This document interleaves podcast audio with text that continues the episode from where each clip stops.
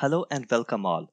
Today we are going to talk about the main villain of the movie Thor Love and Thunder, the Enchantress. Who is she and what are her powers? Does she even stand a chance against Thor Odinson, Jane Foster's mighty Thor, and the Valkyrie? What sort of a villain is she likely to be? So without further ado, let's get started. The Thor series has given us some of great villains like Loki and Hela. So when Marvel announced Thor 4, titled Thor Love and Thunder, we were rightfully concerned about the villains. The Enchantress and Gorr the God Butcher are all set to make their MCU debut in Thor 4. We have already talked about Gorr the God Butcher in one of our previous videos. So today let's try to shed some light on the Enchantress. She's an Asgardian by birth. She dedicated her life to mastering the mystical arts. The Enchantress is the most powerful sorcerer in all of Asgard, and over the years she has proven to be one of the most powerful and dangerous Thor's nemesis. What makes the Enchantress such a dangerous opponent is her ability to manipulate people.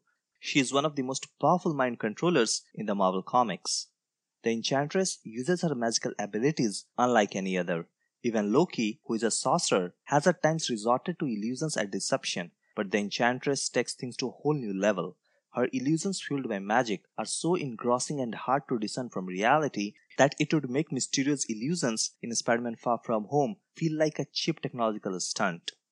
Being an Asgardian, the Enchantress possesses super strength, super stamina, and all that standard super stuff. She even had a brief stint at being the Valkyrie, so she knows a few stuff about hand to hand combat, but her combat abilities are nowhere near that of Hela's, who in Thor Ragnarok took down the entire Asgardian army as if it was a part of her daily warm ups.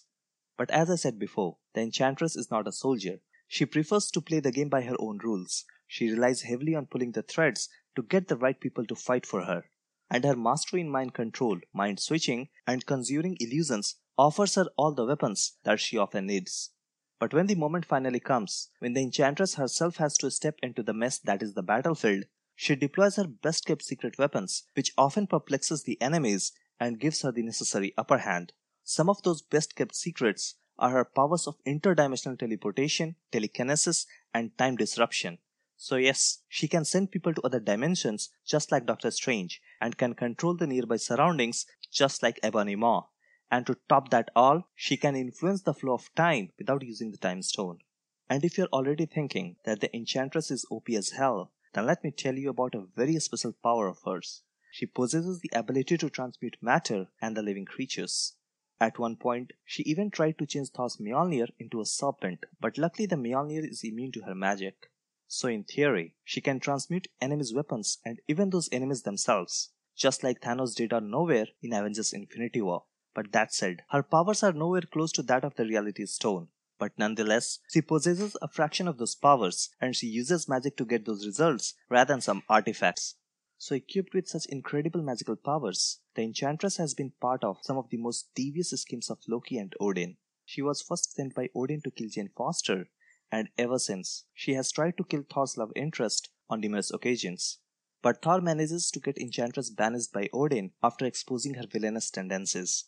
Banished from Asgard, Enchantress joins the Masters of Evil, a team of supervillains that was started by Baron Zemo, the same Zemo whom we saw last in Captain America Civil War.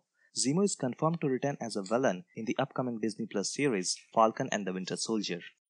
Being a part of Masters of Evil, she fought against the Avengers, and when her team lost, she reversed time.